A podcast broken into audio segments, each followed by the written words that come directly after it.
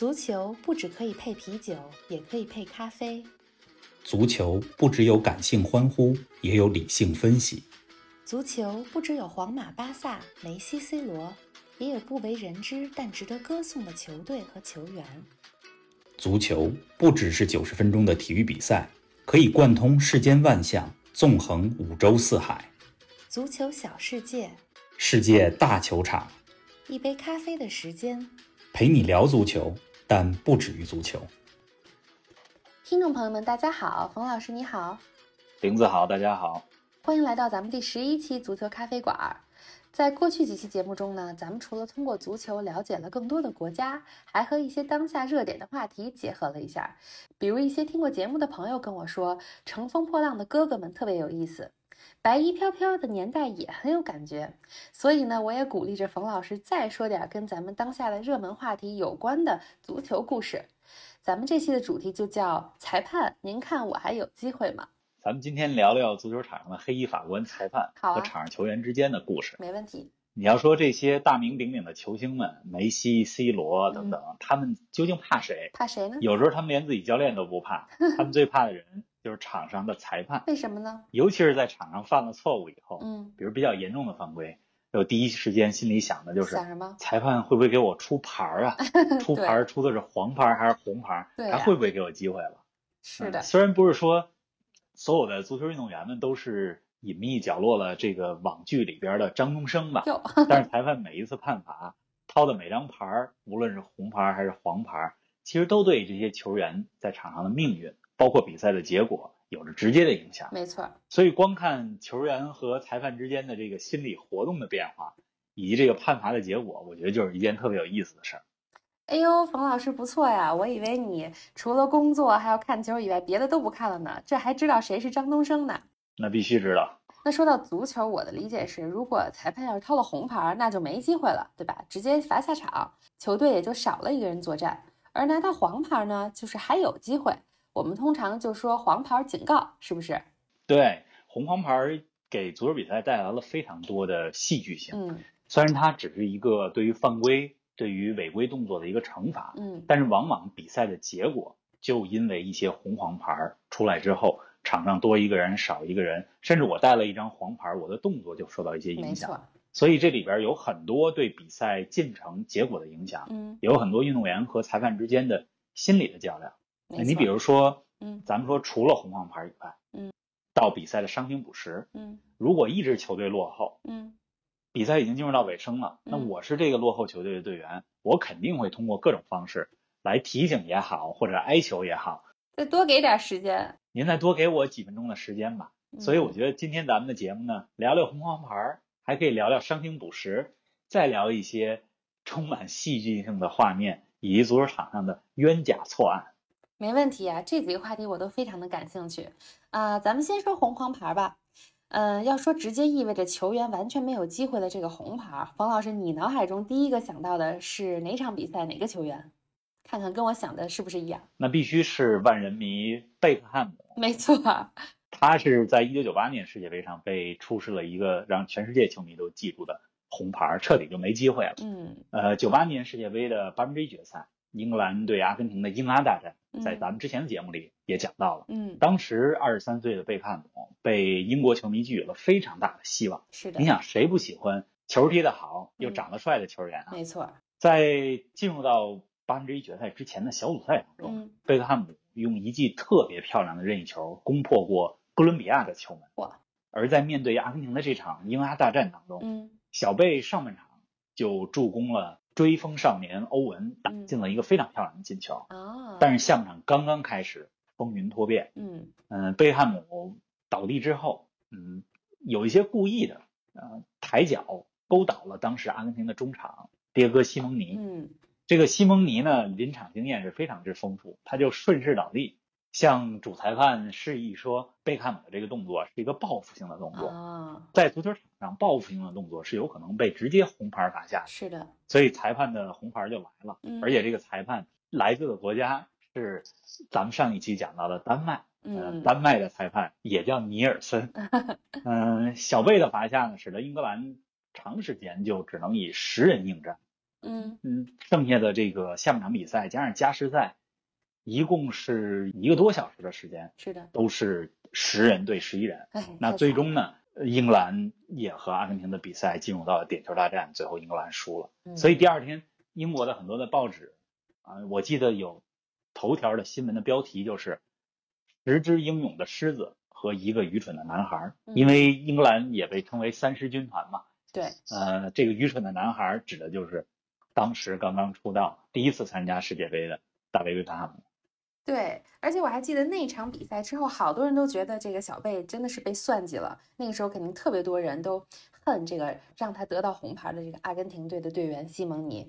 哎，方老师，我稍微说两句自己在足球上的小进步啊。这个西蒙尼是不是就是你之前说过的，现在马德里竞技的现任的主教练？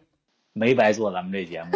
这个西蒙尼就是在马竞，呃，目前还在创造呃辉煌战绩的，就简称为带引号的土匪的迭戈西蒙尼。啊，哎，我听说除了贝克汉姆之外，还有很多大名鼎鼎的球星全都在场上得过红牌儿，好像还有一个也是英国的鲁尼，对不对？冯老师也给我们讲讲他得红牌的例子吧。知名的运动员在足球场上染红是一个特别常见的事儿。嗯，咱们先说这个鲁尼，好啊，二零零六年世界杯四分之一决赛，嗯英格兰对葡萄牙。嗯，呃，英格兰和葡萄牙当时队中都有非常多的明星，鲁尼、C 罗等等。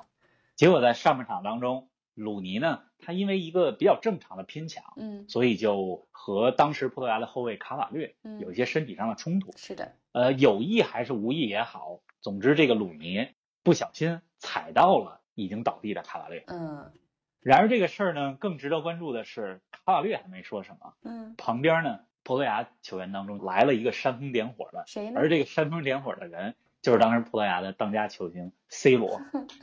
本来呢，我觉得裁判他还会给鲁尼机会，有可能这就是一个黄牌的动作吧。对呀、结果 C 罗是比较夸张的向裁判示意这犯规有多严重，然后又指这儿又指那儿，结果裁判出了红牌。哎呀，特别值得耐人寻味的一点是，当鲁尼被红牌罚下之后，嗯在场上的 C 罗嗯还给葡萄牙的替补席嗯，挤了一个小眼神儿，告诉队友说：“哎，我得逞了。”另外还有一个比较有意思的事实是，当时鲁尼和 C 罗呀，嗯这两个可是在曼联同时效力的队友，哦，只不过在世界杯当中，一个代表英格兰，一个代表葡萄牙。自相残杀。嗯，这个世界杯一完，C 罗回到英国，嗯嗯、好家伙，这个整个的英格兰足坛嗯对他非常不满。我记得新赛季的英超开打之后嗯，C 罗代表曼联所去之地啊，嗯，基本上迎来了英格兰球迷的无数的嘘声。肯定是。哎，冯老师，那嗯那届世界杯还有没有别的红牌特别出名啊？我觉得比鲁尼的这张红牌更让人记住的是决赛当中，嗯齐达内嗯顶撞马特拉齐啊，获得的那张红牌。没错。嗯，意大利和法国的决赛都快进入到加时赛的尾声，嗯马上就点球大战了。当时场上的比赛正常进行着，结果齐达内和马特拉齐这两个人，肯定是马特拉齐对齐达内有一些言语上的这种挑衅和侮辱。嗯。后续也有说是在骂他的家人，或者有种族歧视的语言，因为齐达内是阿尔及利亚的后裔嘛。嗯。结果齐达内二话没说，走到马特拉齐的身前，嗯。然后直接用头顶马特拉齐的胸，结果直接把他给撞倒了。嗯在边裁提醒之下，主裁判过来，嗯，直接毫不犹豫的把齐达内红牌罚下。球员在场上被红牌罚下，就不能回到替补席，是必须直接回到呃更衣室当中，离开球场。没错。齐达内走向球员通道，路过摆在场上这个球员通道旁边的大力神杯，就是谁得到冠军了，捧起大力神杯。他路过大力神杯的时候，那个背影也被很多的媒体捕捉到，就是那是他这届世界杯离大力神杯最近的一次。但是遗憾的是，法国队最后在点球大战中输给了意大利队。没错，这一场我印象特别的深刻。当时齐达内的这个背影，包括他顶的那一下的这个动图，还有图片，就很长时间都流传在网络上。当时看完之后，看了这场比赛，也觉得真的是有一些伤感。嗯，这个红牌是非常不理智的，而且也让自己的队友付出得更多的努力，才能来弥补他这一个人的空缺。虽然有一些原因在先，但是也是非常惨烈的一个场面。嗯，像这样是不是也会让本方球队基本上就彻底没机会了？得红牌之后，对本队的表现确实影响很大。嗯因为十一个人的比赛，嗯那你下去了以后，另外十个人他的跑动距离所要覆盖的面积肯定就比原来十一个人的时候要大，没错体能也是一个很大的影响。嗯咱们就举一个二零一零年世界杯决赛的例子吧，好啊当时是西班牙队对荷兰队，嗯呃，全场比赛荷兰队的犯规非常之多，嗯那场比赛的荷兰队踢得非常不像有全攻全守、技术细腻的荷兰，嗯他们面对当时更细腻的西班牙队，采取了这种很多的犯规的动作，有的嗯动作也挺大。一共荷兰队所有的队员得了九张黄牌，这么多，其中有两张黄牌嗯就是一个人得的，就是荷兰当时的后卫海廷加。嗯他在加时赛当中，应该是进行到第一百零九分钟左右，嗯得到了第二张黄牌，嗯两黄变一红，被红牌罚下。嗯结果你想，已经到了加时赛，球员们已经跑了将近两个小时，对呀那时候体力都非常的不佳了。嗯结果他下场之后六七分钟，西班牙队的伊涅斯塔就进球，嗯绝杀了荷兰队。当然，我觉得还有一个例外事件啊，也必须说一下。怎么呢？刚才你讲到了红牌坑自己也坑队友，嗯但是同样在二零一零年世界杯上，嗯有另外一个例子，他得了红牌，让自己没机会了，却换来了球队的机会。哎，这个怎么讲？这就是乌拉圭的球员苏亚雷斯。嗯嗯，苏亚雷斯呢还有个外号叫做苏牙，嗯因为他曾经在足球场上还咬人。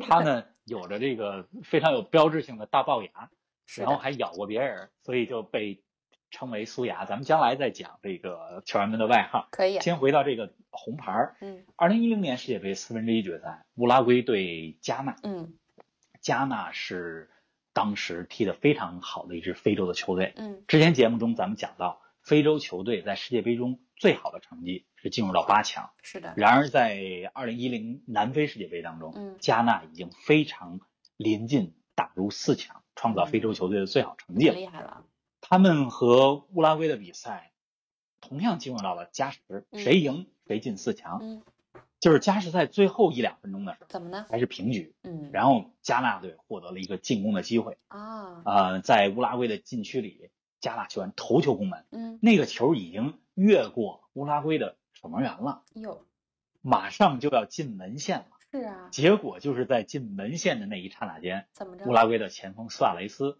他站在门线上，用手把球给打了出手。球了，嗯对你这种方式，不是守门员在禁区内用手挡出必进之球，这是一个叫做红点套餐，嗯就是红牌加点球，没有什么质疑。呃，苏亚雷斯被罚下去了，然后直接点球。嗯，这球如果加纳队打进，就直接就进世界杯四强了。嗯结果这点球没打进，啊，以平局进入了最后的点球大战。在点球大战当中，乌拉圭还赢了。哎，真的是幸运，所以你看，苏亚雷斯的这张红牌让自己罚下去了，结果让乌拉圭很幸运的进入了四强。是、啊，如果他不守球，很有可能比赛当时就输加纳球进，然后就结束了。对啊，这个真的是非常有戏剧性啊！哎，刚才你提到了两黄变一红，那实际上就是得了第一张黄牌呢，你还有机会，但是你就得注意啦，再犯严重的犯规啊，裁判就不会再给你机会了。和红牌相比，我觉得得一张黄牌其实还是挺普通的。那有没有什么特别典型的得了黄牌之后还不小心，结果又被红牌罚下的球场上的例子啊？这种例子非常多，咱嗯还是讲一个世界杯当中知名球星的例子。好啊，说个有名来。说说意大利的球星托蒂。OK，呃，二零零二年嗯日韩世界杯的时候，嗯意大利在十六进八的比赛中嗯面对韩国，那一届韩国可是进了最后的四强。当然，据说是凭借着裁判的很多在一 路当中的帮助进了四强。嗯这场意大利对韩国的比赛，嗯托蒂在比赛当中先获得了一张黄牌，哦，然后结果在嗯下半场还是加时赛当中啊，怎么呢？呃，有一张黄牌在身的托蒂嗯在进攻当中，嗯他进入了禁区，结果倒地被判假摔。哦，呃那就得在足球场上假摔也被称为跳水，嗯就是人家没把你，结果你假装摔倒，这也嗯应该被黄牌警告。是的，然后当时厄瓜多尔的主裁判莫雷诺，嗯我这个名字我记得非常清楚，因为他也是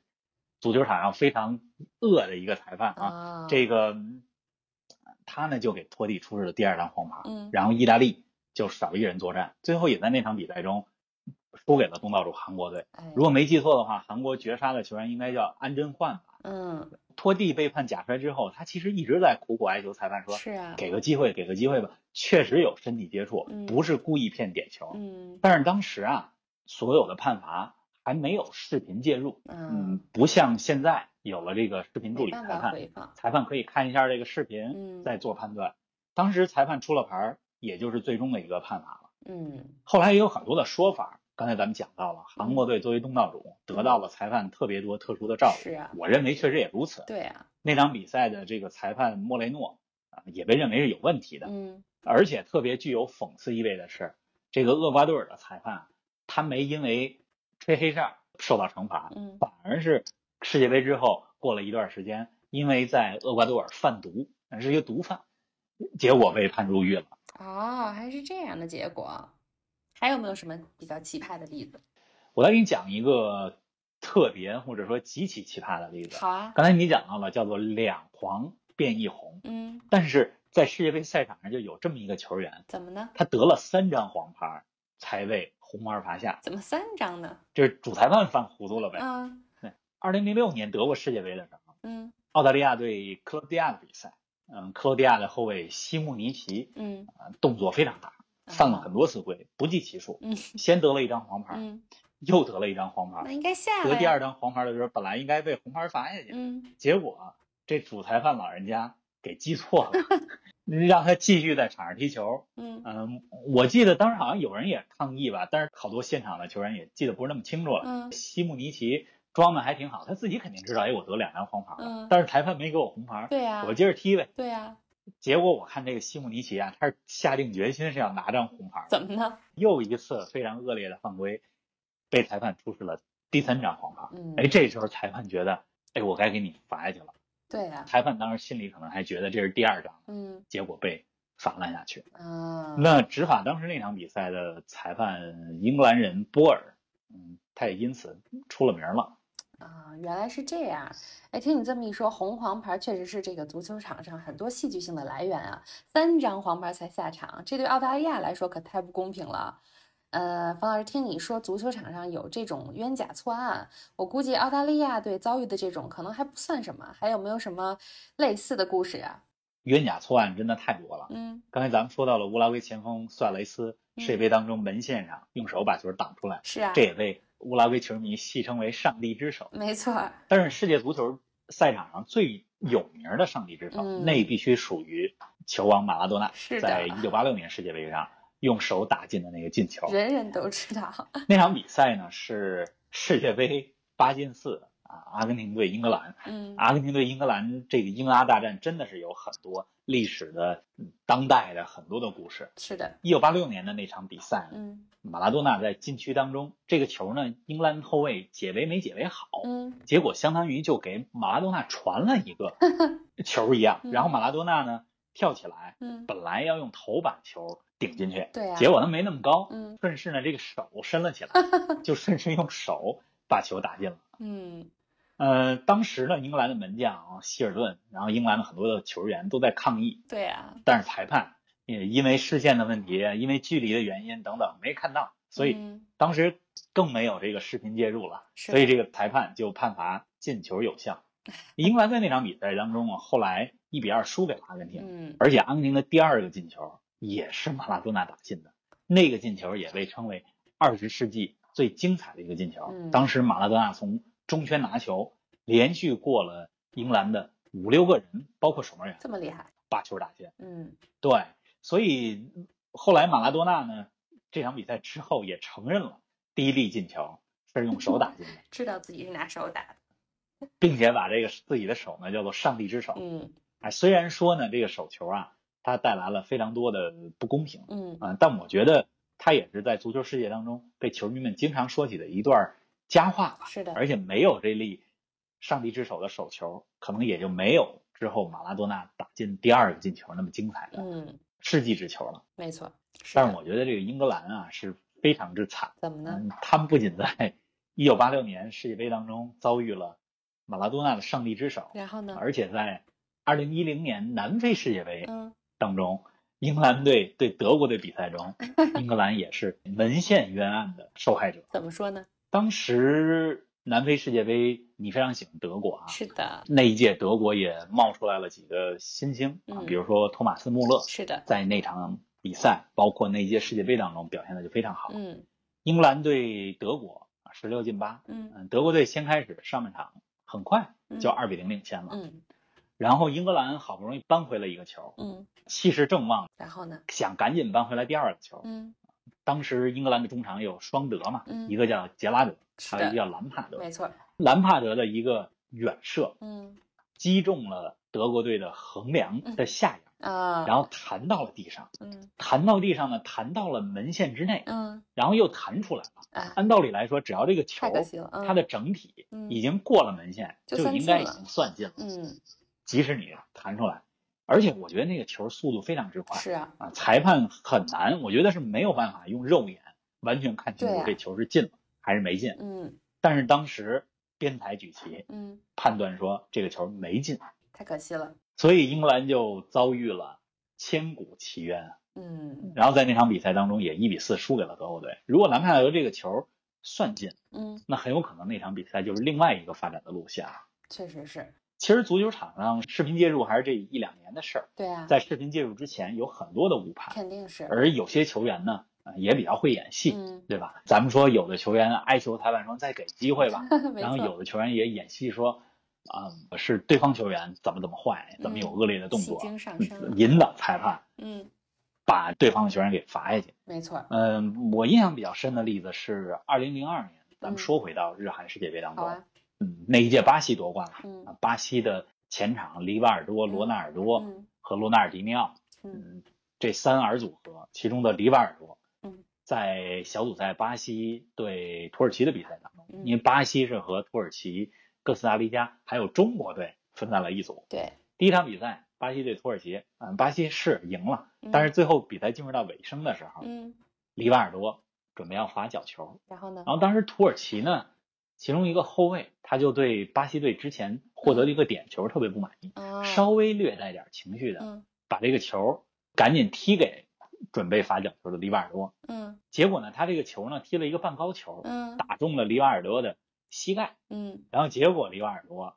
人家没捂膝盖，捂着脸就直接就倒地啊在地上打滚儿，我记得这个画面，太会了，制造了土耳其球员将球故意打到他脸上的假象。因为，如果你贴上脸，咱们说动哪儿不动脸，对呀，对吧？你要在足球场上谁要扇了谁一耳刮子，对呀，或者说是顶撞，那这肯定是红牌入波。，嗯。你直接踢人家脸，这也是红牌。这样的例子还有特别特别多是。啊，哎，刚刚你提到的这个视频介入啊，我看最近一届的这个世界杯上有很多这种视频检查。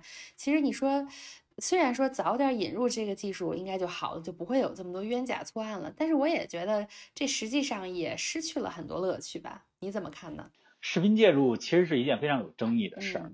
嗯，视频助理裁判简称为 VAR 嗯啊，Video Assistant Referee，嗯，咱们就叫 VAR 吧。好的，其实它指的是当比赛当中啊出现一些重大争议判罚的时候，嗯比如这球是不是该点球，嗯比如这个牌儿是不是该红牌，嗯裁判可以咨询视频助理裁判的意见，因为嗯。有人儿在屋子里看着视频呢，嗯。裁判既可以通过耳机连麦的方式嗯。问问视频助理裁判的意见，嗯。同时也可以主裁跑到场边，在场边一个专门的电视机屏幕上看一下这个球的回放究竟是怎么回事。是的，嗯，有了 VAR，确实比赛的公平性一定会增加，是的，呃，就不会有像英格兰二零一零年世界杯兰帕德的那个门线冤案。对呀，然而呢，很多足球业内的人士其实嗯。也在批评 VAR 的介入，他们认为 VAR 让比赛变得特别的碎片化，啊，动不动就得去 VAR 检查去，非常不流畅这。个倒是，而且呢，也有很多人认为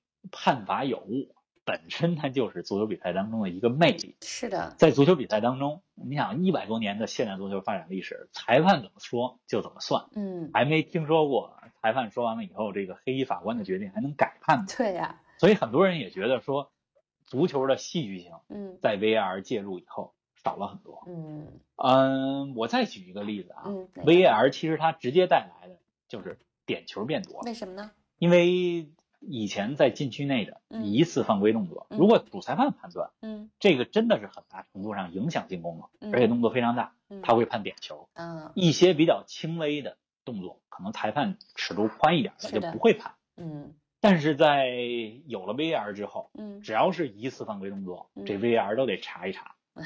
二零一八年的世界杯，嗯。咱们最近的这个俄罗斯世界杯，是啊，所有的进球当中嗯。有二十二个来自于点球。嗯。那这二十二个点球呢，是来自于二十九次点球判罚，有七个没进，啊，这就打破了一九九八年世界杯当时判了十七个点球，大家觉得已经点球非常多了。是啊，结果二零一八年有了 VAR 以后，变成了二十九个点球。这是够多的。当然，我觉得从另外一个角度来讲啊，嗯，呃，VAR 也起到了一定对球员的威慑作用怎。么说呢？那以前这个球员在场上有一些不规矩的动作，嗯还能演演戏，是吧？求求裁判，哎，您再给个机会吧。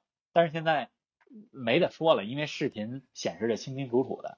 所以，二零一八年的世界杯其实也是二三十年来嗯，最干净的一次世界杯，是吗？六十四场比赛，嗯整整这么多比赛，一共才有四个红牌出现，啊，就只能说明有了 VAR 之后，老实了球员都注意多了。嗯，对啊，红黄牌的这个故事真的非常有意思。呃，刚才你还说咱们还可以讲讲这个伤停补时。我觉得要说球员们他们的这个心理啊，领先的那边肯定希望比赛赶紧结束，别什么伤停补时；但落后的呢，肯定就希望裁判再给个机会。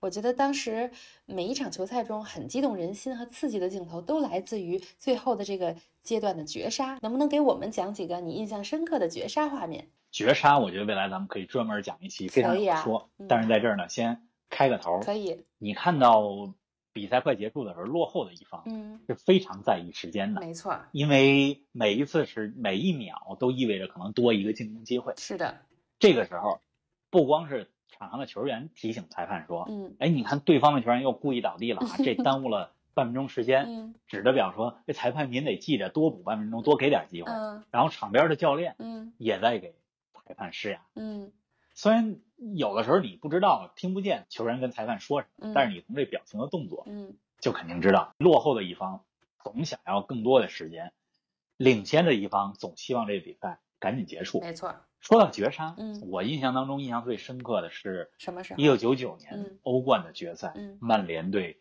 拜仁慕尼黑，怎么呢？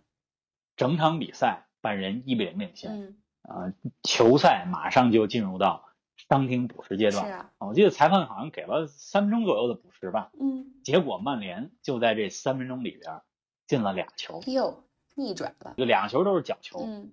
进第一个球的时候，发角球的时候，曼联的门将上期咱们讲到了丹麦的门将舒梅切尔，是的，从自己的球门前都跑到对方的禁区里 准备争顶，因为门将上去就意味着说我全力以赴，我得赶紧进一个球，我哪怕再失一个球我也认了，对啊我就必须得赶紧扳平。对啊，结果曼联不仅进了一个球，嗯而且还之后比赛的最后一次角球的机会还进了另外一个球，嗯，神奇三分钟二比一逆转拜仁慕尼黑夺冠，哎，这个太厉害了，那个绝杀非常之经典。嗯然后我觉得咱们还可以再说回到贝汉姆这个可以啊人啊，嗯，这期节目最开始的时候说到他是英格兰球迷心目当中的带引号的魔鬼。人，嗯，我再说一个世界杯之后，嗯从罪人嗯，变英雄的例子，怎么呢？就是这个绝杀。嗯二零零一年的时候，嗯嗯，英格兰在打二零零二年韩日世界杯的欧洲区选赛，嗯英格兰主场对希腊的那场比赛，嗯，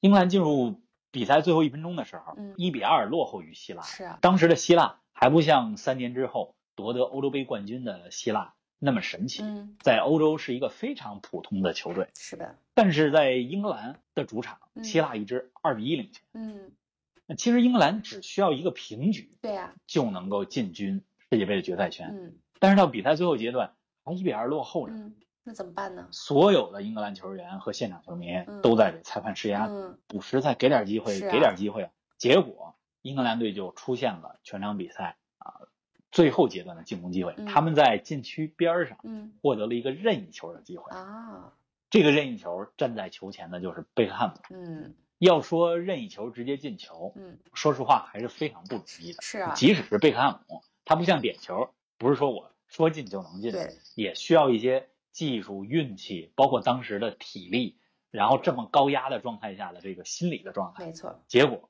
贝克汉姆右脚的任意球，一个弧线球，直接攻破了希腊队的球门，让贝克汉姆制造了一个非常经典的时刻，嗯从三年前的罪人变成了英格兰的英雄。没错。哎，冯老师，你说这个足球运动员，如果他被裁判不给机会，直接就红牌罚下了，他们会不会容易有一些过激的行为啊？得了红牌肯定是特别不爽的，对呀、但是我觉得足球运动员啊，他不会像咱们刚才说那隐秘的角落那剧里边的张东升一样，对，因为嗯踢球的毕竟都是职业球员，没错，他也知道说，嗯、被罚下了，我可能就被停赛一场。嗯但是如果我得了红牌以后，嗯再有一些过激行为，嗯那就不仅是停赛罚款的问题了？有可能都丢了饭碗。啊，嗯，我确实这一两年也听说过一些特别极端的情况，比如呢？比如说二零一九年、嗯德国一场低级别的联赛当中，有一名球员他得了红牌之后，怎么呢？直接把裁判给打晕了，嚯，然后裁判就马上被送往医院就抢救。当然，这名球员他最后遭受的惩罚是什么呢？得有刑事责任了。不仅是刑事责任，而且终生禁赛，嗯，呃，禁足，就是你不能再重回球场了。这个我觉得这是太不应该的事儿。不值得，也太不应该了。对，还有一个比较过激的例子是在巴西联赛的赛场当中，什么了呢？本来呢裁判是向一方的球员出示了一张黄牌，嗯然后结果呢被出示黄牌的这个队的一个球员嗯非常激动，嗯他认为这黄牌都不应该，嗯，直接把这黄牌从主裁判的手里边嗯夺过来了。哎呦，然后还指指点点的说：“这怎么能是黄牌？这怎么能是黄牌？你想拿着裁判的这黄牌，结果最后的后果就是得黄牌都不干了，您这个抢我黄牌的，直接红牌下来。了，哎，情绪失控。眼看这期咱们又聊到尾声了，听了这么多有意思的球场上红黄牌啊、伤停补时的故事，王老师，那我最后再问你一个问题吧，你可听好了啊。您说这个足球咖啡馆都做了这么多期了，我觉得我还是有长进的，但是距离专业球迷呢，肯定还有很远的距离。您觉得我还有机会吗？有有有，必须有，不敢不有。好啦，谢谢听众朋友们的收听，也谢谢冯老师给我们讲了这么多精彩的故事。那咱们下期足球咖啡馆不见不散。不见不散。